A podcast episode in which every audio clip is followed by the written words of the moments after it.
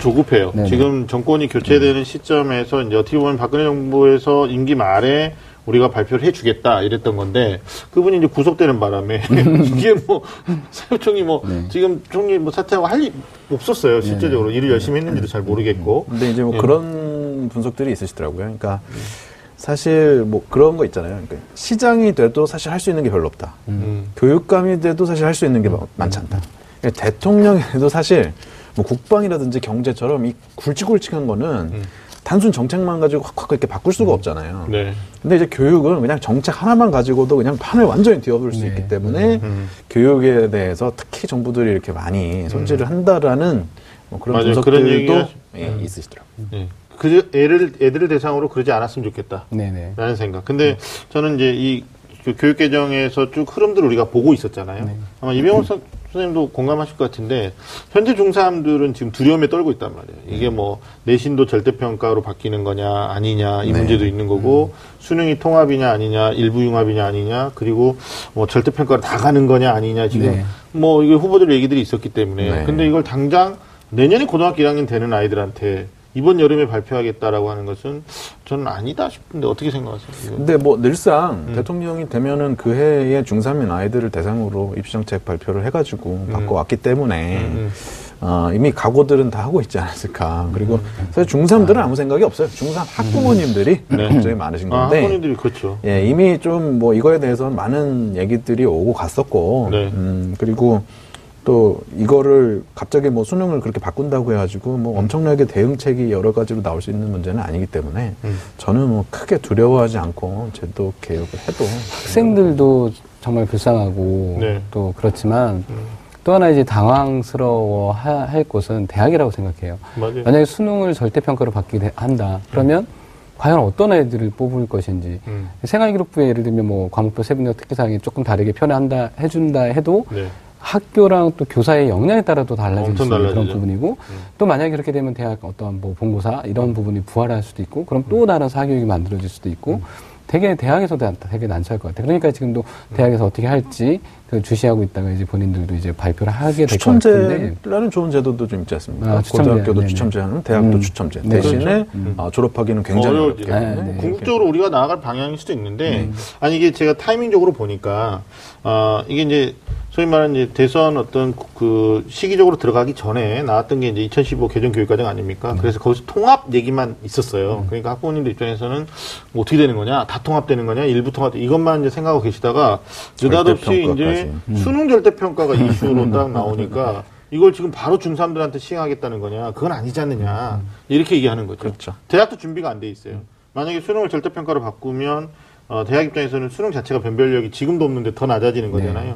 그러면 지금 연고대가 뭐 최근에 뉴스 보니까 어, 정부로부터 지원금 받는 거 2014년부터 지원금 받는 거 있잖아요. 그러니까 공교육 정상화에 기여했고 사교육을 좀 억제하는 제도로 바꾸면 돈을 받았는데 이제 과락을 해서 돈 못 받게 되잖아요. 음. 근데 결국은 그들이 선택하고 있는 방법들이 면접도 어렵게 되고 그다음에 이제 그게 본고사 형태 면접이 될 수도 있다. 네네, 네, 그렇죠. 뭐 이런 것도. 음. 그다음에 수능의 최저 학력 기준을 높게 적용하니까 네. 결과적으로는 탈방미인이 아니고서야 사회권 대학 들어가기 어려운 구조가 음. 이제 대학이 선택할 수 있는 방법밖에 없거든요. 네. 그러니까 근데 사실 뭐 그런 것도 음. 있어요. 절대 평가를 한다고 그랬지 쉽게 된다고는 안 했거든요. 네, 맞아요, 맞아요, 맞아요. 무슨 절대 평가가 나오면 다들 1등급 받는 것처럼 생각하시는데 꼭 그런 건 아니고요. 네. 그다음에 대학도 어 제가 생각할 때는 이게 만약에 수능이 절대 평가가 되고 내신도 절대 평가되면은 아마 대학이 구술 쪽 그래요. 구술 쪽을 네. 강화해서 음. 논술도 아닌 것이 음. 논술의 효과는 다 누릴 수 있으면서 대학의 잣대를 들이댈 수도 있는 그런 쪽으로 흘러갈 가능성이. 아, 그럼 또 다른 사교육이 또 그렇죠. 말하기 쪽에 네. 이제 또 말하기 선생님도 좋아하시는. 아니 그러면 음. 내가 이제 말하기 얘기 나왔으니까 이런 엄마는 어떻게 할 거냐 말이야. 얘가 자기 공부 굉장히 성실하게 잘하고 뭐, 뭐 오답노트 잘 만들고 문제 풀면 다 맞춰요. 근데 남 앞에서 얘기를 못 해. 내성적이고. 어, 돌아가신 할아버지 닮아가지고 엄청 과묵하고 막 이런 거예요. 말 못하는 애는 대학을 못 가는 거냐. 그러니까요. 이런 건 이제 문제가 되는 물론 이제 소통을 강조하고 있기 때문에 말도 네. 잘해야 되지만 뭐 이게 인재가 꼭 말을 다 잘해야 되는 건 아니라고 네. 보는 거거든요. 근데 사실 그 네. 말하는 능력을요. 네. 어, 학교에서 키워줘야 됩니다. 사실은. 음. 음. 사실은 읽고 쓰고 말하는 기본 능력을 음. 초중고 공교육에서 키워줘야 되는데 우리나라는 그거를 객관식 시험으로 평가를 하죠. 네. 말하기 그렇죠. 능력을. 그래서 이게 아, 말하기를 대학이 강조한다 그러면은 그걸 사교육 어디 가서 받을까가 아니라 음. 학교에서도 아 이제 아이들에게 좀 바뀌는 시대에 맞춰서 교육을 좀 해야 되겠다라는 문제 의식이 좀. 아니, 그러니까요. 네. 개정 교육 과정에 진도에 급급하지 않고 학생이 참여 뭐 음. 중심으로 갔다가 수업을 네. 흥미롭게 해보겠다. 이게 어떻게 보면 교육부 그렇죠. 얘기란 말이죠. 네. 근데 그렇게 안 될 거잖아요. 그렇죠. 지금도 네. 이제 예를 들면 내신이나 수능이 절대평가로 만약에 바뀌게 되면 네. 사실 이제 나라에서 기대하는 건 학교에 기대하는 건 방금 말씀하신 것처럼 토론 중심, 음. 뭔가 성장 중심 이런 쪽의 어떤 교육을 기대하는 건데 음. 과연 학교에서 또 그런 부분들이 준비가 되어 있을까? 아, 아 네. 이렇게 하면 됩니다. 네. 구술 평가로 100% 전환시킵니다. 학교에서. 구술 평가로?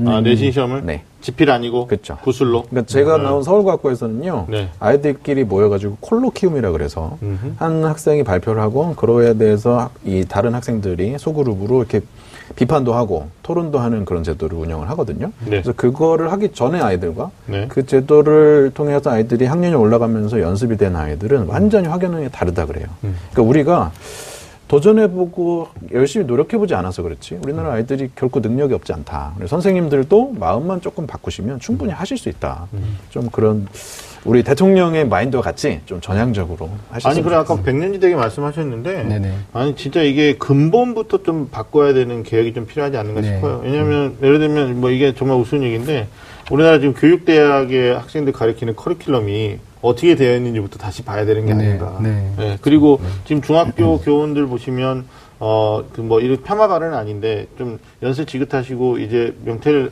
뭐, 태, 어, 저기, 음. 얼마 안 남겨놓으신 분들 많단 말이에요. 네네. 실제로, 어, 수학의 문제풀이 과정에서 학생들이 학원에서 배우는 속도를 못 쫓아가는 선생님들도 계시다고요. 네네네. 일부 학교에 보면. 네네. 그러니까 그러다 보니까 아이들이 사교육에 의존하게 되는 구조인데 이게 하나의 톱니바퀴처럼 다 맞물려 있는 거니까. 네네. 네. 일단 사실, 네. 선생님들도 네. 사실 음. 학교 현장에서 마찬가지로 토론 예를 들면 어떤 발표 이런 뭐 수업을 하는 거에 대해서 부담스러워 하시는 선생님들 계세요. 그냥 강의식 수업이 너무 편하니까 그냥 일방적으로 수업하고 마치면 되는데 네. 애들 토론시키고 평가하고 음. 또 발표시키고 뭐 또 평가 이걸 또 생기에 또 따로 적어 학교에서 적어주라고 하고 네. 하니까 그 자체에 대해서 그러니까 네. 준비가 안 된 상태에서 음. 입시 정책만 바뀐다고 해서 이게 될 거는 아니라고 생각을 하거든요. 네. 그러니까 그런 부분들까지도 같이 들여다 봐줘야 예, 그렇게 해서 변해가는 게 맞는 거라 생각합니다. 알겠습니다. 질문에 대한 좀 정리를 할게요. 수능 음. 개표는 어떻게 예상하시나요? 이제 이게 학부모님들의 질문인데 그러면 7월에 발표하겠다라고 교육부에서 얘기해놨었죠. 전 정권의 교육부에서. 음. 이병훈 선생님 생각은 네. 어찌됐든 대통령이 바뀌었지만 7월 네. 발표할 것 같다. 발표를 할 것 같습니다. 그리고 음, 음. 이미 오랫동안 준비해왔던 거기 때문에 네. 공통 과목 기본적으로 보고 네. 어, 선택하는 것은 뭐 지원하는 학과나 대학에 따라서 선택 과목까지 다 선택하게 음. 만드는 걸로 발표되고 음. 절대 평가에 대해서는 모르겠어요. 7월에 문재인 대통령이 후보 시절에 공약으로 냈던 거니까 그걸 네. 바로 적용하기는 좀 네네. 무리도 있거니와 그거는 너무 시기가 음. 빠르다. 제가 예언을 하자면 절대 평가는 7월에 발표 못한다. 네. 그러나 이 네. 개정 교육 과정을 기반으로 한 수능을 어떻게 운영할지는 7월에 발표할 것 같다. 네. 7월 이후에 우리 이병헌 선생님은 꼭 한번 모시도록 하니까 적중률에 대해서 마치사에 나오실 수 있는 건가요? 김학 쌤은 어떻게 네. 생각하세요? 저는 지금 음. 사실 그래요. 이제 저도 이제 이게 어, 그 수능 개편안 보면서. 네. 한 4만 이게 쭉 들여다보면서 네. 이 과연 이그 이안으로 이제 갈 수 있는 확률이 더 높을 거라는 생각이 들긴 하는데 공통 과목으로 네. 수능도 이제 공통 과목 안에서 출제가 되는 근데 또 그렇게 하다 보면 여러 가지 이제 그 일장일단 그 장점도 있지만 이제 단점 예를 들면 아이 아까 말씀하신 것처럼 아이들의 어떤 부담 예를 들면 문과 학생의 성향인데 이과 과목도 봐야 되는 또 다른 어떤 준비를 해야 되는 그런 부분들이 있어서 발표는 저도 할 것 같다는 생각이 드는데 음. 과연 이 지금 1안, 2안, 3안을 그냥 그 고수하고 갈 것인지 네. 아니면 약간 보류 상태로 해서 뭔가 좀 더 준비한 상태에서 뭐 다른 거를 할 것인지 그 부분에 대해서는 저도 아직 감을 잘 잡지 못할 것 같습니다. 알겠습니다. 네네. 수능에서 이제 영어가 그 다음에 또 한국사가 음. 절대평가로 바뀌었잖아요. 네. 근데 이제 심지어 내신까지 변화가 예측이 되는데 그것도 이병수 선생님 짧게 내신 절대평가에 내신 대한 절대평가. 생각 어떠세요? 아, 내신 절대평가에 대한 생각. 음. 음, 내신을 절대평가는 당연히 들어올 수 있는 생각이 내신 유불리 문제가 소멸될 것이다. 그렇죠. 그렇죠? 최소한 어느 정도 경감되겠죠? 그러면 내신 유불리가 경감된다면, 아, 내가 교육 특구, 음. 뭐 예전에 버블 세븐이라고 불렀던 뭐 그런 지역으로 가서 면역 분위기 세고 내신 따기 어려운 학교에 가는 게 음. 크게 부담이 안 된다. 네. 또 특목고라든지 영재학교 가서 역시 내신 따는 것도 부담이 많이 완화될 것이다. 음. 그러면 결국에는 역주산하면은 다 또 그런 지역을 가기 위한 음. 오늘 그런 학교를 보내기 위한 사교육 내지는 부동산 음. 문제가 다 줄줄이 엮여서 올라올 거예요. 또 과거로서 또 그렇죠? 해결되는 거죠. 그럼 부동산 올라가도 감당할 수 있겠냐? 음. 내신 절대평가했는데 음. 부동산이 오른다. 음. 이러면은 이거 뭐 빈대 잡으려다 초과장관 태우는 음. 상황이에요. 네. 네. 그런 거가 있어서 네. 아 과연 이게 내신 절대평가가 좋은 선택인지 음. 뭐 포퓰리즘적인 생각은 아닌지 좀 잘 고민을 해야 되고요. 네. 사실 내신이 요새 시장에서 굉장히 중요하게 받아들여진단 말이죠. 학생부 종합 때문에. 네. 그래서 음. 내신이 중요하다는 건 어떻게 보면은 공교육에 계신 선생님들이 헤게모니를 가져올 수 있는 찬스예요. 음. 근데 좀 가져올까 싶었는데 여기서 탁 또 절대평가를 힘을 촥 빼버리면 음. 선생님들은 또 무기를 줬다가 뺏어가는 거거든요. 이렇게 네. 되면 네. 학교에서 아이들을 이렇게 교육 지도하실 수 있는 이 tool이 사라지게 될 거란 말이죠. 네. 근데 그런 거 다 감안해가지고도 내신 절대평가를 할 수 있을 것인가? 음. 저는 좀 음, 모르겠습니다. 이건 진짜 반반이라고 생각을 하고요. 네. 그 다음에 설사 절대평가가 된다고 해도 음. 우리 또 귀염둥이 친구들 99%는 별 생각 없다. 그냥 와 절대 평가 와 공부하지 말아야지 이렇게 될 거예요. 절대 평가는 공부하지 말아. 이거하고 똑같거든요. 그렇죠. 걔네들한테는. 어. 그리고 이제 상위 1%는 뭐 절대 평가가 하든 뭐 김정은이 와가지고 내신 평가를 하든 뭐 아무 상관없이 그냥 열심히 할 거예요. 늘 하듯이. 어, 그래서 아이들은 또 그냥 절대 평가를 해버리면 결국에는 이제 아, 공부에 대한 에너지를 덜 쓸 것이다. 음, 그럼 그 덜 쓴 에너지를 어디서 다양한 그렇죠. 다양한 진로 활동이라든지 뭐 자유학 기제라든지 뭐 아, 자신의 꿈과 끼를 찾는데 발휘하면 좋겠는데 음. 아, 게임이라든지 음, 뭐 이런 어, SNS 활동이라든지 이런 음. 거에만 에너지를 쓴다면 음. 이게 사실 무엇을 위한 절대 평가인 것인가 좀 고민해 볼 문제입니다. 아, 저는 학부모 입장에서 내신 절대 평가로 가면 좋다 가라 그러면 전제 조건 하나가 1318 법을 만들어야 돼. 13세부터 18세까지 스마트폰 사용 금지법. 음. 통신사에서 싫어하겠죠? 그 인권에 대한 불안한 침해로서 그렇죠. 헌법에 금지법. 인신 절대평가 하나가 여러 가지를 양산을 네. 시키는 네. 그런 상황이네. 그러니까 저는 이제 아까도 이제 비슷한 말씀드렸지만 네. 어, 아까 이제 말씀하신 것처럼 상위권 애들은 똑같이 하고 근데 하위 중위권 하위권 아이들 같은 경우는 내신 절대평가, 수능 절대평가로 바뀐다 하더라도 음. 그들 사이에서는 계속 상대평가라는 느낌을 가지고 있을 것 같아요. 네. 예, 그냥 예전보다는 더 나아지긴 하겠지만. 아, 그리고 이제 절, 내신이 절대평가로 바뀌게 된다 그러면 아까도 이제 좀 비슷한 말씀. 그럼 대학에서 얘네들 어떻게 뽑을 것인가? 예, 지금은 이제 상대평가로 해서 정말 뭐 내신 좋은 애 더 뽑고 싶어 하고. 그렇죠. 예, 그러면 절대평가로 바뀌게 되면 분명히 서류나 이런 부분에서 분명히 차별화를 어디선가 둬야 되는데, 음. 그럼 이제 선생님들의 어떤 부담. 아직 뭐 무기는 가지고 있을 것 같아요. 세분의 특기사항이라는 것도 있고 생기부 안에 뭐 추천서라는 것도 있고 뭐 무기는 가지고 있을 거라는 생각은 들긴 하지만 선생님들의 어떤 그런 어떤 그 뭐 변화, 뭐 준비 이런 부분들도 더 많이 필요할 거라고 생각이 들고 네, 대학에서 어떻게 평가를 할까? 한양대 같은 경우는 학생부 종합전형 내신 아예 안 보잖아요. 안 보죠. 세특을 더 많이 보는데 그러면 그렇게 갈 것인가? 대학에서도 내신 뭐 절대 평가를 받게 되면 뭐 그렇게 갈 것인가? 이런 부분들도 뭔가 저는 그 네. 부분이 네네. 어, 아마 내신 이 어떤 학교들의 내신 성적과 그 학교 출신들의 대학 학점을 더 긴밀하게 연동시켜서 음. 고교 역량을 아, 평가 그렇죠. 음. 고교에 대해서 더 평가하려고 든다고 봅니다. 그렇게 되면 이제 아까 말씀하셨듯이 어, 학교가 몰릴 거예요. 선호 음. 학교가 분명히 발생하게 그렇죠. 될 것이고, 음. 소위 말하는 이제 고교 등급제 우리가 공공연하게 얘기할 수 없는 건데, 네. 이미 이제 대학으로부터 좋은 평가를 받고 있는 고교에 중학교, 초등학교 학부님들이 미리 생각하겠죠. 네. 그럼 이제 그쪽으로 부동산 버블이 그렇죠? 일어나는 구조가 되는 거죠. 그 다음에 내신하고 수능을 다 절대평가, 무슨 절대반지도 아니고 그냥 다 절대평가를 하고, 어, 그 다음에 외고, 국제고 폐지하고 자사고, 폐, 그러니까 다 없어요. 다 없어요. 다 네. 없애고, 네. 거기다가 최근에 불어닥친 이과 만능주의까지 다 결합을 하면, 아하. 이거를 패티를 딱 비벼보면 뭐가 나오냐? 음. 과거 영재고 프리미엄이 하늘 높은 줄 모르고 올라, 올라갈 것이다. 그렇죠. 네. 그럼 유치원 때부터 준비할 걸요? 그렇죠. 유치원 때부터 이제 실험하고 아마 돌 네. 돌잔치 문화가 바뀔 수도 있어요. 그렇죠. 네. 네. 뭐 그러기 때문에 이게 하나를 건드리면 어딘가 좀 튀어나오는 좀 그런 상황이라서 아 이게 심각해져요. 지금도 어. 자연계 소녀 현상이 계속적으로 지속되고 있기 때문에 그렇죠. 네. 아마 이게 이병헌 소장 지금 선생님이 예상하는 것처럼 그래서 이거 한번 얘기합시다. 우리 교육 전문가로서 뭐 우리가 자칭 전문가인데 김학수님 바램 내신은 절대평가로 가는 게 좋다고 보세요? 아니라고 보세요?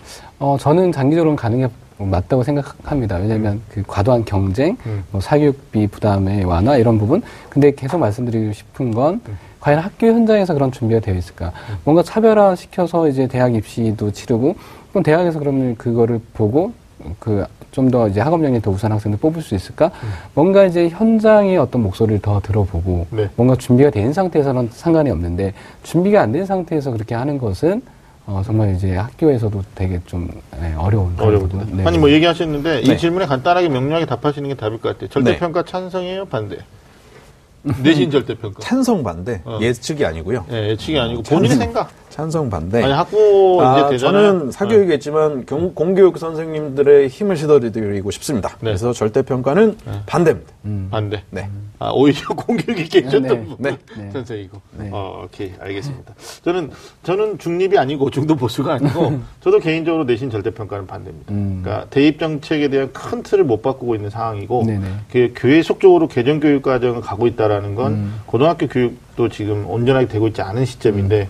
음. 이걸 내신을 절대평가로 바꾸면 학생이 더 혼란을 야기할 수도 있어서 네. 저희 개인적인 바람이고요. 그렇죠. 그래서 저는, 저는 이제 자사고 있으면서 음. 아이들이 정말 내신 뭐 0.1등급 음. 이것 때문에 치열하게 잠도 못 자고 이렇게 준비하는 아이들 보면 되게 좀 마음이 아팠던. 그렇죠. 예, 그러니까 네, 절대평가 이제 찬반 뭐, 그, 뭐 이게 어떤 게 맞다라고 얘기할 수는 없지만 음. 저는 그런 어떤 모습들 때문에 아 좀 편하게 공부하면서 음. 뭔가 다른 데서 꿈과 길을 찾아갈 수 있는 음. 네, 그렇게 장기적으로 갔으면 좋겠다는. 아니 명분적으로 이상적으로 정말 그렇게 되면 좋겠죠. 네네네. 저 반대하는 그 음. 저와 이병헌 선생님의 생각은 어디까지나 네. 어, TBS 상담받고 대학가자 입시본세 네. 제작진과는 무관한 저희들만의 개인적인 지극히 개인적이고도 주관적인 사견입니다. 사견임을 어, 자막으로 나갈 네네, 거라고 네네. 생각합니다.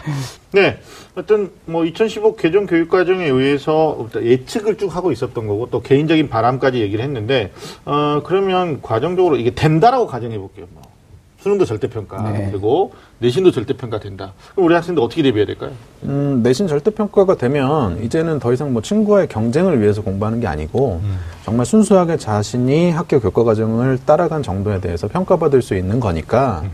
아, 이제 진짜 친구들이랑 같이 공부도 할 수 있는 거예요, 이제는. 네. 스터디 그룹도 다 결성하고, 네. 서로 이렇게 질문도 막 해주고, 네. 또뭐 모르는 친구 있으면 가르쳐 주기도 하고. 소스도 주고. 네네. 네. 그래서. 소스도 다 같이 네. 공유하고. 공부를 정말 네. 이제 남과의 경쟁이 아니라 나 자신과의 경쟁을 위한 음. 좀 제대로 된 음. 공부를 할 수 있고, 음. 특히 이제 중위권, 하위권 친구들은 아, 더 이상 나는 안 돼가 아니라 나도 한번 도전해가지고 1등급 받아볼 수 있다라는 희망도 가질 수 있지 않을까. 그래서 네. 내신 절대평가되면은 또 열심히 한번 해볼 만 하다라는 음. 생각. 오히려 진짜 흑수저가 다시 금수저를 용천하는 그런 경우가 될 수도 있겠죠. 네네. 뭐 고교 선택도 좀 더 과감하게 도전할 수도 있을 거고. 네, 그렇고. 네네. 네. 알겠습니다. 음. 또 하나 이제 중요한 것은 뭐 교육부로 우리가 입학하는 게 아니기 때문에 어, 대학의 입시가 음. 어떻게 변화되는지를 또 면밀히 관찰할 필요도 음. 있을 것 같아요. 그렇죠. 또 어떻게 반영될지. 네, 네, 내적인 어떤 준비도 차근차근 해나가시면 어떨까라는 생각을 해봅니다. 자, 오늘은 안개 속 고입 어디로 갈까라는 주제로 다양한 이야기를 나눠보고 있습니다. 자, 여러분 지금 좀 아는 쌤들의 real 입시 talk 입시 본색과 함께하고 계십니다. 네. 이번에는 고입 전형에 대한 이야기를 좀 나눠보겠습니다. 실질적인 이야기가 될 것 같은데, 무심 저격 고입 전형. 그냥 우리끼리 이야기하는 것보다는 어, 실제로 뭐 특별한 손님을 좀 모셨는데 고교 입시에 대해서 그 누구보다도 궁금할 분들이 학생이 아니고 학부모님이시잖아요. 음. 예, 그래서 특히 많은 변화가 예상이 되는 어, 현재 중학교 2학년의 학부모님들은 더더욱 좀 앞이 안 보이는 오리무중에 답답한 상황일 텐데 그래서 모셨습니다. 어, 변화의 바람에 당당하게 맞설 중2 학부모 대표 모셨습니다. 안녕하십니까? 안녕하세요. 네. 중학교 학부모를 대표해서 나온 어, 중학교 2학년 딸을 둔 엄마입니다. 네. 2학년 딸을 두셨다는데 뭐 반응을 하셔야 될 것 같아요. 어떻게 보세요? 아, 중학교 2학년. 네. 네. 아드님이세요? 따님이세요? 아, 딸입니다. 아, 따님이시면 뭐 누워서 키우시는 거죠? 김학수님 뭐 하신 말씀, 2학년 부모님. 2학년요. 음. 음. 근데 뭐 진짜 대표로 나오셨지만 되게 혼란스러우실 것 같아서. 네. 네, 네. 그래서 네. 오늘 좀 뭐 그냥 어떤 정보보다는 네. 뭔가 그냥 좀 푸시고 가시는 네. 네, 그런 어떤 장이 됐으면 힐링의 네. 네. 입시 힐링. 네, 네. 네, 알겠습니다. 알겠습니다. 아니 뭐 본인 개인적으로 궁금하신 내용도 있지만 대표성을 띠고 있기 때문에 음. 어, 저희들한테 미리 주신 질문에는 자 학부모님들을 대변하는 그런 음. 질문도 있을 것 같습니다. 자 고객과 관련해서 저희가 앞서 안개 속이라는 표현도 어, 감히 썼었는데 특히 현재 중학교 2학년 학생들은 고입 또 대입 어, 두 개 모두에서 변화가 굉장히 많습니다. 왜 이때 태어난 거야? 왜 지금 음. 우리를 낳은 거야? 뭐 이런 건데, 사실 중학교 2학년 아이들이 그 2002 월드컵, 예? 그래서 그 어떤 기쁨의 축제장에서 태어난 아이들이냐 뭐 이런 얘기 많은데 어떠세요? 심정이 어떻습니까? 변화의 중심에서. 아, 네. 김학수 선생님 말씀하신 것처럼 정말 혼란스럽습니다. 음, 네. 왜냐면 이게 정권이 바뀌면 교육 정책도 바뀌잖아요. 네. 근데 이제 중학생 같은 경우는 이제 입시 전쟁 시작인데 아, 어떻게 해야 될지, 뭐가 바뀌는지 전혀 모르겠고, 음. 그냥 불안하고 막 답답하고 그래요. 네, 알겠습니다. 아니 뭐 중학교 2학년 그 자녀가 첫째 자녀인 분들은 말할 것도 없고요. 실제로 뭐 큰 자녀를 이미 입시를 치르셨던 분들도 이게 변화가 너무 많이 돼가지고 오히려 기존에 알고 계셨던 것이 독이 되는 음. 뭐 이런 건데 자 오늘 중학교 2학년 학부모님 대표로 나오신 만큼 우리 학부모님들이 궁금해하는 것들을 갖다가 저희들이 모두 해결해 드리면 좋겠지만 욕심을 가지고 어, 좀 일정 부분 상당 부분 해소하고 가셨으면 좋겠다라는 생각이 듭니다. 자, 그럼 고입에 대해 궁금한 점 하나씩 좀 들어볼까 합니다. 학부모님들이 가장 궁금해하는 것이 어, 우리는 무엇이 있나요? 아무래도 자사고, 특목고 폐지에 대해서 얘기를 안 할 수가 없는데요. 그러니까 주위에 보면 아주 어렸을 때부터 특목고 준비를 하는 아이들이 많아요. 그러니까 뭐 영어 유치원 그리고 영재 스쿨부터 시작해가지고 초등학교 들어가면 학원에서 아예 그 특목고만 반을 관리해주는 그런 반이 있거든요. 네. 그런 데로 들어가서 뭐 얘는 과고 얘는 뭐 외고 이런 식으로 정하면서 이제 관리를 하면서 네. 공부가 시작이 되는데 그러니까 제가 궁금한 거는 그렇게 시작해서 외고나 과고를 준비한 아이들은 앞으로 어떻게 해야 되나요? 네. 일단 정리할 건 과학고나 영재학교에 대해서는 우리가 앞서 뭐 이거는 폐지 수순이 아닐 것 같다라고 정리 나름대로 했었죠. 그럼 이제 외고등학교에 대한 건데 우리 이병훈 선생님부터 네. 어, 준비해왔던 친구들 같은 경우에 이제 아무래도 영어 위주로 많이 공부를 하고 다른 과목과의 바란스가 조금 깨져 있을 수 있어요. 중학생 같은 경우는. 그런 경우에, 어, 제일 안전한 거는 아무래도 이제 영어만 하면 안 된다. 안 되죠. 어떻게 될지 모르기 때문에 음. 다른 과목들 특히 뭐 수학이라든지 국어의 기본 능력 같은 것들을 네. 좀 골고루 네. 밸런스를 잘 맞춰서 공부해야 된다는 게 굉장히 클 것 같고요. 네. 음, 나는 이제 영어로 될 것 같았는데 그게 아닌 거죠. 네. 네, 그런 게 있고 어, 과거 준비하던 친구들은 뭐 앞에서도 말씀드렸지만 크게 요, 이 영향받지 말고 꾸준히 자신의 그 꿈과 목표로 가시면 된다. 이게 아주 간단한 답변인 것 같아요. 그러니까 폐지가 된다라고 지금 단정할 수는 없지만 어찌됐든 대학을 가게 될 때는 영어만 잘해서 갈 수는 없거든요. 그래서 뭐 이병호 선생님 말씀을 좀 더 제가 부연을 하면 그냥 고등학교 입시를 해결하기 위한 영어 공부에 머무르지 말고 아, 대입 시 전체적으로 포괄적으로 풀어나가야 되니까 수학이나 국어까지 좀 확장 공부를 해야 된다 이런 말씀. 그렇죠. 네, 비슷한 맥락이에요. 네. 뭐 아이들에게 보면은 뭐 예를 들면 외고에 뭐 중국어과를 전한다면 네. 자소서나 이런 쪽에 음. 중국어만 쓰거든요. 네. 네. 그러면 결국에는 이게 고등학교 가서 네. 대학 입시를 치를 때 중국어만 잘한다고 해서 중어 중문과는 뭐 경쟁이 있을지 모르겠지만 음. 다른 학과를 쓴다고 했을 때 또 안 되는 거니까 그냥 이런 부분이 그냥 입시를 위한 그런 말씀하신 것처럼 그런 부분이 아니라 네. 뭔가 장기, 장기적인 아까도 처음에 말씀드렸지만 네. 외국어가 목적이 아닌 그냥 수단이 음. 돼서 네. 뭔가 조금 더 이제 글로벌 어떤 인재로 자라갈 수 있는 예, 그렇게 좀 생각해서 좀 이렇게 편하게 조금 준비할 수 있었으면 하는 바람입니다. 아직 뭐 폐지가 된다 이건 아니기 때문에. 그러니까 말씀은 편하게인데 이제 어떻게 보면 융합 인재로 본인이 음. 발전하기 위해서는 공부 자체도 편협적으로 하면 안 되는 네네네. 당면 과제가 된 거죠. 네. 그래서 어머니 입장에서는 영어만 잘 지금 현재 중학교 2학년들이 그러거든요. 중학교 2학년 영어 내신 3학년 내신만 잘하면 내가 외고등학교 간다 이렇게 생각하고 음. 있었는데 어 이제 반전의 시대가 열리는 음. 거예요. 그러면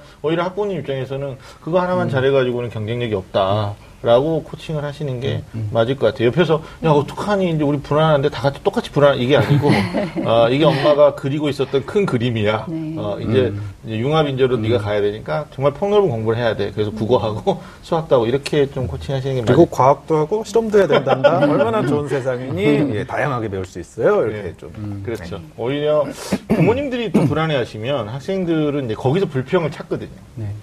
네. 네, 그런 측면에서 좀 얘기를 해봤습니다. 자, 다음에 또 어떤 점이 궁금하신지 말씀해 주시죠. 어, 주변에 일산 김포 쪽에 사는 친구들이 있는데 네.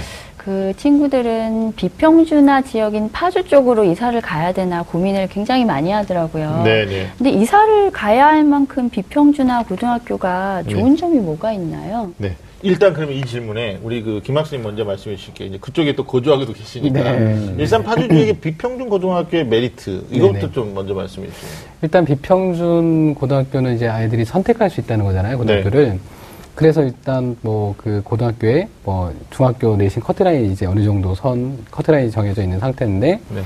일단 그런데 이제 일장일단이 있는 것 같아요. 일단 원하는 학생들이 선택을 해서 가는 갈 수 있는 그런 부분 때문에 학업적인 어떤 분위기나 이런 부분, 부분들은 괜찮아요. 그런데 또 의지를 가지고 온 아이들이라서 내신 받는 이런 부분들에 있어서는 또 이제 그런 어떤 부분들은 좀 감수를 또 해야 되는 거거든요. 네. 그리고 또 학교에서 이제 그 고등학교 유형이 아니라 그 학교에서 같은 유형의 고등학교라 할지라도 대학 입시를 치르는 방식이 좀 다를 수 있거든요.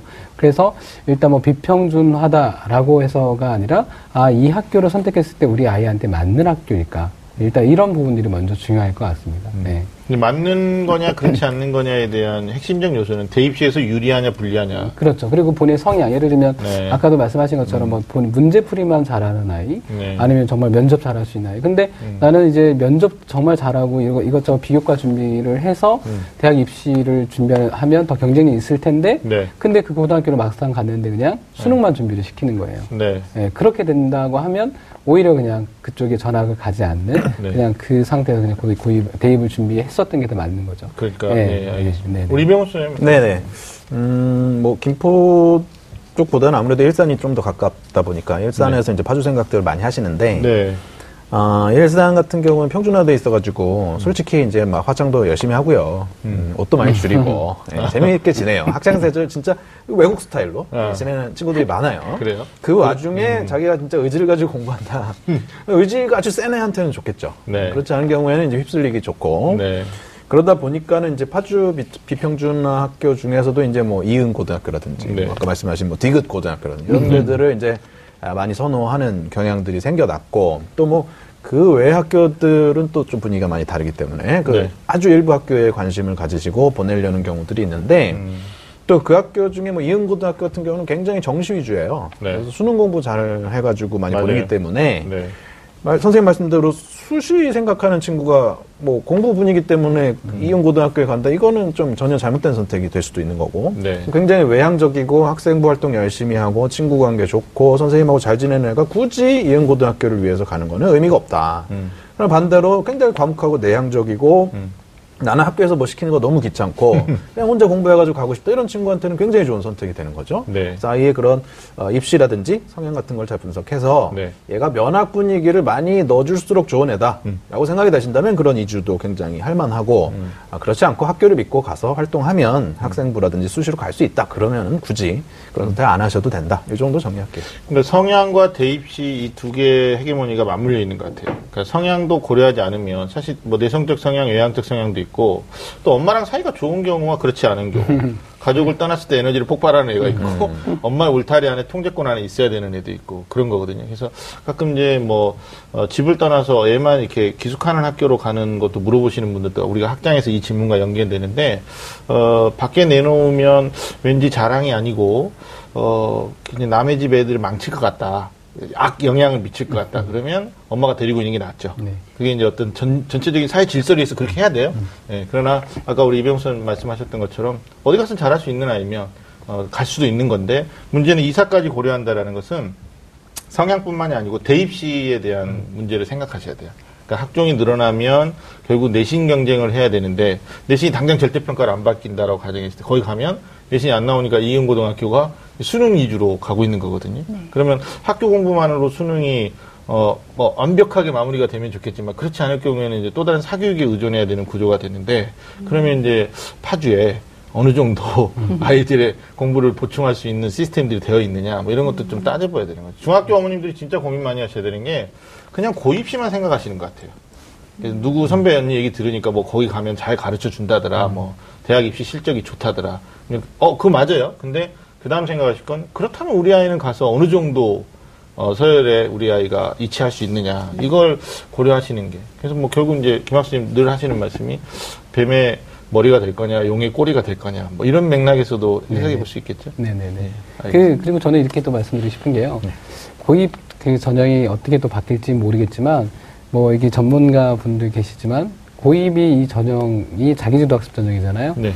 이게 대학의 학생부 종합 전형이랑 되게 유사하죠. 서류나 이런 유사하기 때문에 미리 그거를 경험해보는 학생들 같은 경우 장기적으로 음. 대학 입시를 또 경험해보는 그런 의미가 있어서 네. 뭐 혹시라도 뭐 폐지가 된다 하더라도 그런 경험을 한게 음. 나중에 큰 자산이 될 수 있다라는 말씀 좀 드리고 싶습니다. 그렇죠. 그리고 만에 하나 이제 진짜로 내신 절대평가가 되면 네. 어 요런 학교 진학 이주하든지 이렇게 음. 했을 때 불리함이 줄어들죠. 많이 해소되겠죠. 네, 그렇게 된다면은 음. 또 뭐 고민 없이 음. 예, 면학 분위기를 위해서 투자할 만한 음. 선택이겠죠. 근데 우리가 이제 앞에서 잠깐 바람이 있었지만 어, 현재 중학교 2학년한테 발표하는 건 좀 무리다. 예, 초등학생들한테 음, 발표해달라 이런 얘기 했었기 때문에 일단 당장 중학교 2학년 어머니 입장에서는 어, 대입시에 대한 해결문제도 같이 생각하시는 게 예, 좋을 것 같다라는 생각이 듭니다. 자, 다음으로 또 어떤 점이 궁금하신지 말씀해 주시죠. 어, 또그 문재인 대통령 교육 공약 중에 네. 고교 학점제라는 게 있더라고요. 네네네. 근데 제가 자세히 좀 살펴보니까 그 수업 선택권을 학생들한테 주는 거는 되게 의도가 좋은 것 같아요. 네. 근데 네. 이제 아이들이 대학 입시랑 관련이 되니까 제가 고등학생이라도 대입에 유리한 수업만 듣게 될 것 같거든요. 네, 네. 그래서 그 고교 학점제라는 게 정확하게 뭐고 또 저희가 어떻게 대비를 해야 하는지 그 궁금합니다. 네, 고교 학점제 이병호 선생님 기부터 네. 좀 말씀해 주시죠. 그러니까 다양한 과목을 자율적으로 선택하는 거라고. 그러니까 대학에서 과목 선택하는 거랑 유사하다고 생각하시면 학년에 상관없이 또 선택할 수도 있겠군요. 선택이 네. 학년에 무학년제로 네. 재수강도 가능하고. 네. 정말 대학처럼 배우는 거죠. 네. 그리고 뭐 온라인 수강도 도입할 음. 수 있는 거고요. 음. 뭐 학교의 모든 과목이 모든 학교에 다 개설될 수 있는 게 아니기 때문에. 네, 그렇죠. 거기다가 뭐 이런 것들을 다 합쳐가지고 하는 건데 음. 문제는 이제 애들이 아직 대학생이 아니고 그렇죠. 그리고 음, 입시라는 게 연동이 되고 있는 현실이라면 입시와 관련된 과목은 그냥 공통 필수로 하고 음. 입시와 무관한 과목은 자유롭게 좀 선택해서 들을 수 있는 걸로 하면은 어떨까? 그렇죠. 저는 뭐저 제가 대통령이 되면은 할 만한 음. 아, 공약을 한번 발표. 대통령 후보로 나오시는 건가요? 음. 그 말이 그렇다 겁니다. 네. 네. 그래서 알겠습니다. 그렇게 운영하면 어떨까 하는 생각이. 진학과 관련된 거는 모든 학생들이 공통적으로 하고. 그렇죠. 그다음에 이제 개인 진로적인 측면에서는 그렇죠. 좀 선택적으로 가고. 내가 이건 너무 듣고 싶다. 뭐 애니메이션에 음. 관련된 수업을 듣고 싶다. 그런 건 너무 자유롭게. 아, 그러니까 지금 저기 새로운 대통령이 우리 방송을 좀 보셔야 돼요. 네, 보시려고 하는 신선한 아이디어인데 이게 지금 저는 뭐 권력 의지가 없기 때문에 54 이렇게 말씀드리죠. 우리 김학생 생각 어때요? 음, 제가 이제 있었던 학교가 네. 그런 시스템으로 돌아가고 있는 학교였거든요. 고교 네. 학점제. 근데 이제 뭐 저는 그 계속 말씀드리고 싶은 게 아, 이건 고교 학점제를 한다고 아까 어머니 말씀하신 것처럼 뭐 정말 입시 유지 어떤 과목만 들을 수도 있고 또 어떤 한쪽 과목에만 몰릴 수도 있고 네. 그러면 정말 폐지가 되는 과, 목이 있을 수 있고 음, 그렇죠. 교사 수급 문제도 있을 수 있고 네. 그리고 이제 무엇보다도 그렇게 진행이 되려면 교과 교실제가 돼야 되는 거잖아요. 그 학급에서가 아니라 본인 찾아다니는 음. 그럼 이런 시설 문제도 있고 음. 여러 가지 문제점이 있을 수 있거든요. 그러니까 네. 취지는 되게 괜찮은 것 같아요. 네. 본인 듣고 싶은 과목 위주로 해서 그게 뭐 진학을 떠나서 그게 뭐 진로랑 관련된 거 있을 수도 있고 음. 더 이제 더 그쪽에 많은 과목을 더 공부해서 그쪽에 어떤 전문가가 될 수도 있고 네. 예, 그런데 어, 말씀드렸지만 좀 준비해야 될 그런 부분들이 네. 꽤 예, 있는 그런 부분이라서 음. 딱 공약이라고 해서 무조건 하는 게 아니라 이행이 네. 안될 수도 있는 네. 거고 아니면 좀 변경시킬 수도 있는 거고 네, 약간 뭐 절충한 뭐 이런 네. 부분이 있을 수도 있고 그렇게 그러니까. 좀 시행이 되는 게 맞다고 생각합니다. 김학수님 말씀 이제 교사 음. 시스템, 컨텐츠, 뭐 인프라 이런 것들이 음. 아직은 학점제를 미국이나 핀란드처럼 할 수 없는 그런 상황인데 뭐 지향점은 맞는 것 같아요. 네네네. 그렇게 가는 게 맞고 또 농어촌 지역이라든지 소외 지역 학생들은 뭐 인터넷 온라인 강의를 뭐 해가지고도 할 수 있는 부분인데 어, 지금 이제 어머니들이 고교 학점 얘기하니까 당장 현재 중학교 2학년에게 시행이 될 거냐 하는데 저희 저는 개인적으로 이거는 조금 점진적으로 가지 않을까 싶은데 음. 이병호 선생님 생각 어떠세요? 지금 당장 중학교 2학년이 이걸 염려를 해야 될까요? 음, 한수장님은 계속 점진적인 것, 전부 다 점진적이라서 모든 게 점진적인 네. 것 같은데, 어, 저는 음. 뭐 이렇게 크게 위험하지 않은 선택 같은 것들은 좀 네. 과감하게 도입하는 것도 어떨까 싶어요. 근데 아. 계속 얘기 나온 거지만 사실 입시와 관련된 과목에 있어서 너무 리스크를 둘 필요는 없고, 네. 그 외에 정말 자기가 꿈과 끼에 관련된 관심 음. 있는 과목은 좀 도전적으로 도입해도 어떨까 싶습니다. 알겠습니다.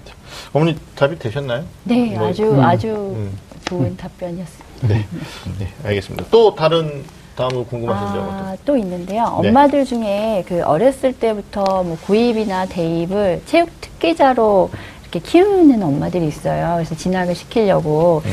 근데 이번에 정유라 사건 터지고 나서 네. 장시호도 있죠. 네. 원조, 원조. 조상님. 네. 앞으로 그 네. 체육 특기자도 그 내신 성적 반영이 의무화된다고 그렇게 들었거든요. 네, 네. 그러면 내신 성적이 반영이 의무화되면 아무리 운동을 잘해도 음. 공부를 못하면 진학을 못하는 건가요? 아, 이, 이거 좀 아주 기본적인 질문이 될 수 있는데, 김 학생님 뭐 하실 얘기? 네네. 음. 일단 지금 현재 입시에서는요, 체육 특기자가 거의 뭐, 그 실기가 거의 70에 가까운. 음. 근데 이제 내신이 반영되고 하면, 일단 뭐 연대 고대에서 먼저 그렇게 발표를 하긴 했지만, 그 이제 비중이 반대가 될 거예요. 학업적인 부분이 한 70, 나중에 실기가 나머지 이렇게 될 것 같은데, 저는 예전부터 뭐 저희 때도 체육 특기자 이런 특기생들이 되게 많았는데 저는 예전에도 이제 어떤 부분이 되게 안타까웠냐면 아 만약에 이들이 체육 특기자로 만약에 대학 진학을 실패를 했을 때 네. 그리고 대학 진학했다 하더라도 프로로 가거나 음. 그런 어떤 지명 못 받았을 경우에 음. 그냥 새로운 직업을 찾아서 가야 되는 거예요. 그렇죠. 근데 본인은 이제 한 게 체육밖에 없는 거죠. 음. 그러면 이제 사회에 진출하는 데 있어서 되게 큰 어려움이 있고, 음. 근데 어느 정도 이제 학업 역량이 되고 뭔가 나중에 그쪽으로 안 나간다 하더라도 그런 어떤 기본적인 어떤 학업력이 된다고 한다면 또 다른 어떤 부분들을 찾아갈 수 있고 음. 대표적으로 이제 일본 같은 경우는 우리나라처럼 체육 특기생이 있는 게 아니라 공부랑 병행하면서 하는 그런 부분이잖아요. 네. 그러니까 우리도 진작 이렇게 갔어야 되지 않았을까라는 생각이 들어서 음. 당장 이렇게 바뀌는 부분에 있어서는 약간 혼선이 있을 수 있지만 장기적으로는 저는 이런 부분에 대해서는 찬성하는 네, 그런 부분입니다. 네. 예, 뭐 전적으로 공감하고요. 네. 어, 설사 그렇게 해서 우리가 올림픽에서 메달을 좀 못 따더라도 어, 너무 아쉬워하지 음. 말자. 어. 어, 그런 좀 첨언을 하고 싶네요. 음. 체육협회에서 그렇죠. 회장님이 이걸 좀 어, 인정을 해주셔야 되는 부분이에요. 네. 그리고 뭐 네. 자료들 보면은 2021학년도부터 이제 고입에서도 도입이 되고 네. 그다음에 뭐 2019년에 고3 되는 친구들은 뭐 바로 대입에서도 적용된다고들 하는데 네. 모르겠습니다. 결론은 나와봐야 할 것 같아요. 이제 뭐 체육교육학과 또는 체육학과 뭐 나중에 교직 이수가 가능한 이런 네. 데들은 지금 이제 수시로 뽑을 때는 사실 대부분 체육특기생이에요. 뭐 전국체전 나갔다거나 음. 음. 특이한 케이스들 뽑아주는 거고 대부분 이제 정시에서 뽑을 때는 아까 말씀하신 실기하고 어, 수능 비중을 가지고 뽑았던 건데 저는 염려되는 게 이제 내신이 반영되는 건 사실 실질 반영 비율을 높이지 않으면 모집 단위에 따라서 뭐 어, 예체능 계열은 또 다르게도 반영할 수, 분리해서 음. 반영할 수도 있는 거니까요. 근데 이제 연고대, 연세대 얘기 나온 게 수능 최장력 기준이죠. 아, 네. 예, 그게 높게 벽을 만들어 놓으면 음. 오히려 체육도 해야 되고 수능도 해야 되고 뭐 이렇게 되니까 음. 정시의 문턱이 좀 더 높아질 수도 네. 있고. 그러나 지금 뭐 서울대학교가 그 사범단에서 체육 교육학과 상당히 좋은 학생들이 네네. 들어가고 있잖아요. 네네네. 그런 맥락으로 연고대가 좀 따라가는 게 아닌가 싶은데 음. 하여튼 이게 지금 대두가 된 거는 정유라 장시호 이것 때문에 그런 거죠. 맞나요? 그게 발단이 추정됩니다. 네. 추정 말단이 돼서 네, 네. 그 괜히 운동 열심히 해가지고 그쪽으로 특히 살리려고 하는 친구들은 또 피해를 당하는 거예요. 그렇죠. 이대 같은 경우도 좀 비슷한 경우가 네. 이대 미대에서도 그 미술 실기를 보지 않고 네. 학업 역량을 보고 뽑는 그 전형이 있는데 이대에서도 취지가 바로 그거예요. 그러니까 미술 우리는 실기 잘하는 애들을 뽑고 싶은 게 아니라 미술 쪽에 선도할 수 있는 그런 인재를 뽑고 싶은, 싶은 음. 거다. 네. 그러니까 그런 어떤 또 취지로도 이 어떤 그, 음. 제, 그 도입, 그 제도에 대해서 네. 좀 이해할 수 있지 않을까. 사법 시험을 합격하지 네. 않아도 법에 대해서 훨씬 더큰 네. 생각을 하실 수 있는 네. 분이 예, 교수님 하시는 것처럼 네. 예, 음악 미술도 꼭 음. 공부 예, 네. 공부를 하는 친구와 뭐 실기하는 음. 친구들이 좀 골고루 네. 들어갈 수 있으면 음. 좋겠어요. 하, 우리 얘기 들어야 되는데 또 한번 어, 우리 이야기를 들어줬으면 좋겠다라는 생각을 합니다. 아니 청와대 이렇게 초청하면 가실 생각은 있으세요? 좀 바로 가야죠. 아, 그래요? 네. 어, 김학수님도 가는 걸로. 아까 말씀 다르신 것 같은데. 그래요? 안 가신다고 하셨던 것 같은데. 아니, 저는 기다리고 있습니다. 저좀 데려가시죠. 알겠습니다. 뭐 가는 길에 우리 다 가는 걸로. 아, 네. 네. 패키지로. 뭐 학부모님 대표로 또 한번 같이 가시고 뭐. 아, 저도 감사합니다. 또 불러만 주시면. 아, 불러만 그렇게 얘기했는데 또 진짜 섭외 전화 들어가면 제가 아파가지고 이러면 안 돼요. 아, 절대 안 그럽니다. 이게 배신의 정치인데. 아니, 제가 알겠습니다. 또 다음 궁금한 점 어떤 점 있을까요? 아, 예, 그러니까 뭐 얼마 전까지만 해도 엄마들끼리 이렇게 모이면 그런 얘기 하잖아요. 뭐 할아버지의 경제력 네. 그리고 엄마의 정보력, 음. 아빠의 무관심이 있어야 대학을 간다. 네네. 삼위일체죠. 그런, 얘기, 예, 그런 얘기를 했었잖아요. 근데 네. 그건 이제 옛말이라고 하더라고요. 음. 뭐 요즘은 학종의 시대, 뭐 음. 학생부 종합 전형이라고 네. 그런 얘기를 하더라고요. 그래서 중학생 엄마들부터도 뭐 벌써 뭐 외부 봉사활동 음. 스펙 스펙을 막 쌓고 네. 그리고 뭐 아프리카 TV나 뭐 유튜브나 이런 데 계정을 만들어서 음. 그 동영상도 막 만들 만들어서 또 그것도 스펙 쌓고 음. 뭐또 봉사활동도 그렇고 어, 또 어떤 거 있었지? 음. 뭐 특기 관리도 예, 뭐 특기, 뭐 네. 자율 동아리. 아, 네네. 동아리 저희 음. 조카 같은 경우 보면 동아리를 만, 네. 자기가 만들어서 네. 리더를 하면서 그렇게 하더라고요. 동아리 그런 걸 보니, 예, 음. 그런 걸 보니까 제, 저도 지금 중학생 엄마인데 지금부터라도 뭔가 네. 학종 관리를 해야 될 것 같은데 어떤 식으로 해야 되나 그런 음. 궁금함이 들어요. 우리 이병호 선생님부터 이렇게 순서대로 쫙 얘기하고 우리가 이건 네. 명료하게 답이 나와 있는 거기 때문에 음. 네. 어 물론 이제 아주 직접적으로 입시 준비를 한다면은 뭐 자율활동이라든지 봉사, 동아리, 독서 뭐 여러 가지 이런 특별활동 같은 것들을 하는 거는 뭐 좋다고 생각을 해요. 미리부터 한다면. 근데 어, 제일 중요한 거는요, 무엇을 할까를 찾는 거 이전에, 어, 그것을 왜 하는지, 어, 어떻게 하는지에 대한 생각들을 좀 더 하고 나서, 그러고 나서 무엇을 찾아야 그 무엇을에 대한 찾는 뭐 부담도 없을 것이고, 찾은 거를 열심히 할 수 있을 거라고 생각을 해요. 그러면은, 어, 왜 하느냐라는 거는 아무래도 제가 볼 때는 아이에 대한 파악으로부터 시작한다고 봅니다. 그래서 예를 들면, 이 녀석이 뭐 입시적으로 수시 스타일이냐 정시 스타일이냐 이것도 좀 보셔야 될 거고요. 정시 스타일 아이가 굳이 그런 활동에 많은 시간을 쓸 필요는 없잖아요. 그렇죠. 네, 그런 성향도 좀 내향적인지 외향적인지 뭐 타, 타인과의 관계 형성이 어떤지 이런 것들 좀 많이 보셔야 될 거고요.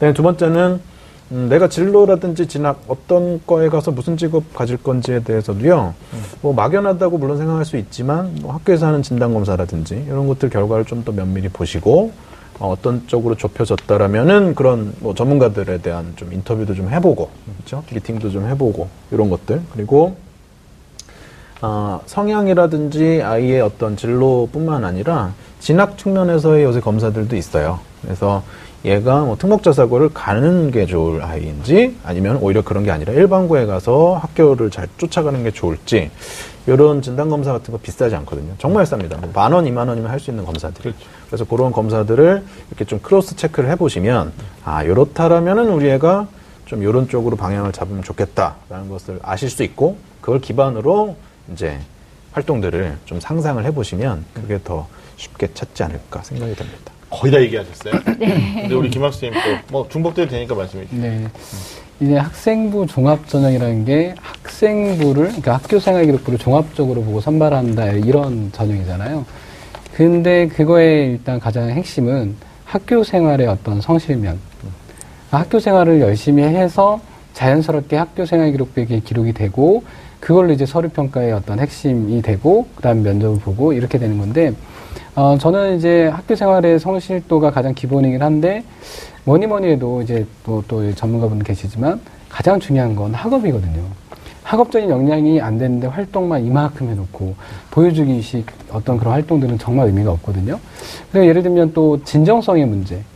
예를 들면 봉사활동 했다 그러면 그냥 당연히 시간 때우기식 봉사활동이 아닌 만약에 의미 있는 그 유의미한 봉사활동 했다 하더라도 독거어르신 집안에 방문해서 예를 들면 어떤 청소나 이런 부분 했다 하더라도 아, 나는 그쪽에 가서 어, 어르신들을 도울 수 있다라는 거에 어떤 보람을 느꼈다라고 뭐 거기서 끝나는 게 아니라 그럼 이분들을 위해서 내가 과연 더 할 수 있는 게 뭔가 있는지. 음. 왜냐하면 독거 어르신 집안에 방문하고 오게 되면 집으로 오게 되면 또 이분들은 혼자 계시는 거니까 장기적인 어떤 대안에 대해서, 대해서도 뭐 정말 어떤 굵직한 대안이 아니더라도 고민하는 모습 이런 부분들 그래서 일단 어떤 활동을 한다 하더라도 이제 그쪽에 어떤 의미를 부여를 할 수 있을까 그리고 사후에 또 어떤 쪽으로 이어질 수 있을까? 이런 어떤 계속 이제 이어질 수 있는 그리고 유기적으로 뭔가 또 연결 지을 수 있는 그런 식으로 해서 이제 어 학교 생활을 한다고 한다면 이게 뭐 정말 대학 입시 뭐를 떠나서 또 본인도 성장할 수 있는 그런 부분되고 저는 학생부 종합전형 핵심이 그냥 어떤 그런 학교생활 성실히 하면서 네. 뭔가를 이제 찾아갈 수 있는 네, 의미를 부여할 수 있는 그게 핵심이라고 생각합니다. 네, 두분 음. 말씀이 뭐다 음. 답이 되는데 제가 또 부연한다면 음. 학교생활 충실도를 평가하는 거거든요. 그러니까 음. 학교생활 충실하게 했다면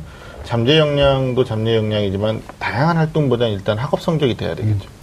내신 성적이 뒷받침이 안 되는데 네. 뭐 교장실에 앉아 있고 뭐 행정실 직원들하고 뭐 아이 컨택 이렇게 하면 이제 오지랖만 네. 이 우주 최강 오지랖이 이게 네. 문제가 되니까 음. 그래서 저는 학종으로 들어가는 친구들의 어떤 공통 분모를 저희들이 역추적해 보면 일단 고민과 발전의 키워드가 있는 것 같아요. 음. 그러니까 진로에 대한 음. 고민을 일찍 시작할 수 있죠. 중학교 때부터. 아, 내가 어떤 직업 해야 되나. 비스트업 할수 있고. 그리고, 어, 또 봉사활동 같은 경우도 고등학교에 가서 뭐 대학 입학을 위해서 준비하는 게 아니고, 뭐 이게 이제 뭐 가족 봉사할 수도 있는 거고, 관심을 중학교 때부터 가질 수 있는 거죠.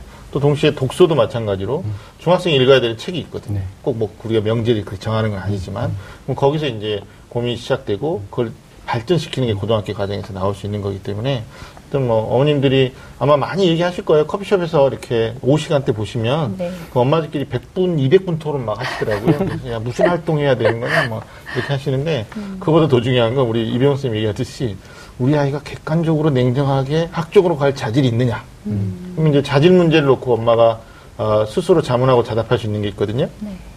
우리 아이는 정말 성실한 아이냐 음. 질문해야 돼요. 음. 답이 어, 예 면 하는 거예요. 네. 두 번째 이것도 책, 이것도 굉장히 중요한데 저는 책임감이 있는 아이냐 없느냐. 네. 네. 여기에 대해서도 yes. 그러면 저는 학종일 가능성이 어느 정도 있다. 그러면 고민하고 발전시켜라. 근데 성실하지 않고요. 어, 또 책임감도 별로 없어요. 그러면 입학사정관들은 이 학생을 별로 좋아하지 않습니다. 음. 다른 길로 음. 찾아가야 되지 않을까라는 생각을 합니다. 보통은 음. 어머님들한테 여쭤보면 애매하다 그래요. 애매하다. 애매하다. 적당히 책임감 들고 적당히 성실하다. 그러면 네. 어, 제가 생각하기에 특히 중학교 어머님들이면 음. 아, 학교 수업 예복습 잘해서 네. 내신 성적을 잘 받는 음. 습관을 잘 길러놓는 아, 것이 그 고등학교 가서 내가 수시를 한다고 생각하면은 음. 가장 중요한 밑거름이 될 거예요. 그래서 음. 비교과 활동 뭐 할까 너무 이렇게 또 거기에 스트레스 받지 마시고 학교 생활, 학교 수업 잘 듣고 선생님하고 네. 잘 지내고 여기서부터 시작한다. 네. 가장 기본이고 네. 그게 돼야 활동도 결국에는 인정받는다는 거. 주변에 이제 음. 보는 아이들 중에 음. 학업 역량이 안 되는데 활동은 정말 많아요. 많아요. 음. 동아리 막 다섯 개씩 하고 막 책도 막 백 권 이상씩 읽고. 네네네. 근데 그렇게 된다 하더라도 음. 대학을 합격하는 게 어렵다는 거죠. 아. 기본적으로 학업 역량이 안 되면 네, 가장 핵심이 바로 거라고. 그리고 이거는 이제 부모님 네. 입장에서 학생들한테 약간 무기형으로 쓸 수 있는 건데 어, 21세기형 인재, 그 다음에 대학이 찾는 인재상들을 보면 소통할 수 있는 인재를 찾거든요. 네. 근데 엄마랑 소통 안 하는 딸이 있고 아들이 있잖아요. 네네. 아, 무시하고 네. 내가 알아서 할 거야. 그러면 이렇게 말하면 돼요. 너는 학종은 안 되겠다. 이렇게. 근데 어떡하니 학종이 많이 늘어난다는데 이렇게 하면 이제 소통을 시도하겠죠. 네. 네, 이런 것들이 이제 중학교 학부모님들이 조금 고민하면 어떨까라는 생각을 해봅니다. 혹시 뭐 개인적으로 또더 궁금한 내용이 있으시면 질문을 편하게 하시면 됩니다. 음, 뭐 다른 거는 제가 정말 궁금했던 건 다 여쭤봤고요. 네. 그리고 어 정말 잘 몰라서 너무 답답하고 속상하고 네. 그래서 이걸 어디 가서 여쭤봐야 되나 막 되게 고민하고 그랬었거든요. 네. 근데 여기 나오길 너무 잘한 것 같아요. 네. 전문가 분들이셔가지고 음, 음. 제가 속이 좀 답답했었는데 네. 좀 시원해졌습니다. 네. 제가 뭐 한 가지 부탁드리고 싶으면 저희 이제 입시 본색이라는 프로그램이잖아요. 네. 그거 오늘 이제 패널로 참가해 주셨는데 홍보대사가 되시면 됩니다. 아, 네. 네. 커피숍에서 네. 이어폰을 꺾고 다시 시원색을 시청하는 거죠. 네네. 네, 그래야지 이제 뭐 전문가로부터의 음. 어떤 본질적 어떤 답을 찾을 수 있는 건데 네. 어머님들의 가장 심각한 문제가 오류가 네. 엄마들끼리 같더라 통신으로 네, 하는 경우들이 그러니까요. 많잖아요. 네. 네. 그럼 학부모님 오늘 2학년 학부모 대표로 오셨는데 예. 네, 입시본색의 시청률을 좀 높이는데 일조해 주셨으면 좋겠다. 내년에는 3학년 대표로 오시면 그 내년에 3학년 대표로. 전, 전도 많이 하겠습니다. 알겠습니다. 자, 대인만큼이나 고입도 아는 만큼 어, 대비할 수 있다라는 생각을 다시 한번 해보게 됩니다. 각기 다른 고교 유형별 일정 또 전형 방법의 차이를 우리가 유의해서 희망하는 고등학교에 진학하길 바라겠습니다. 자, 지금까지 안개 속 고입 어디로 갈까라는 주제로 중위 학부모 대표님을 모시고 다양한 이야기를 나눠봤습니다. 어, 마지막으로 고입을 준비하고 있는 우리 고등학교 또 학생들 진학을 고민하고 있는 학생들 학부모님들께 우리 이병훈 선생님부터 조언 한 말씀 해주시죠. 네, 어, 조, 조언 조언 좋죠. 음. 조언 드리겠습니다. 우리 학생들 많이 힘들 거예요. 여러 가지 제도도 바뀌고 그 제도를 바꾸는 데에 본인들이나 부모님들이 의견을 낸 적이 없어요. 그렇죠? 그런데 여러분들 그거 온몸으로 감당해야 됩니다. 여러분이 나중에 어른이 돼서 그런 제도를 만들 수 있는 자리에 갔을 때는 반드시 여러분과 같은 학생들 그리고 학부모님들의 의견도 꼭 수렴해서 진짜 모두가 합의된 음, 그러한 변화만을 추구할 수 있도록 꼭 잊지 말고 기억하시기를 부탁드릴게요. 네. 우리 김 학생, 네. 아, 좋은 말씀 감사합니다. 네, 저는 이제 한 말씀 우리 학생들한테 얘기하고 싶은 건 아직 뭐 특히 중학교 학생들 같은 경우는 진로에 대해서 아직 정해지지 않은 학생들도 있고 네. 내가 어떤 고등학교를 가면 되지. 근데 저는 그보다 더 중요한 건 어, 평소에 그만큼 준비가 되어 있어야 된다는 생각을 하거든요. 네. 준비가 되어 있지 않은 상태에서 나중에 가고 싶은 학교가 생겼다 하더라 했을 때 내신이 안 돼요. 예를 들면 뭐 음. 서류가 안 돼요. 그러면 아무것도 할 수 없는 것처럼 어, 마치 예를 들면 뭐 국가대표 예를 들면 뭐 100m 육상 선수를 뽑는다.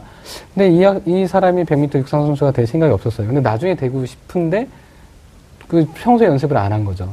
그러면 바로 이제 내가 되고 싶다 하더라도 안 될 수 있는 것처럼 평소에 연습해서 예, 그게 어떤 걸로 정해진다 하더라도 평소에 연습이 되어 있다고 한다, 준비가 되어 있다고 한다면 어떤 학교를 정해도 또 그때 경쟁이 있을 수 있으니까 저는 평소에 그렇게 꾸준하게 어, 준비를 해놓는 거 일단 이 부분에 대해서 얘기를 하고 싶습니다. 네, 아, 두 분 정말 좋은 말씀 감사하고 어, 오늘 함께해 주신 중위 학부모 대표 우리 김명 학부모님 어떠셨습니까? 소감 아, 말씀해 주시죠.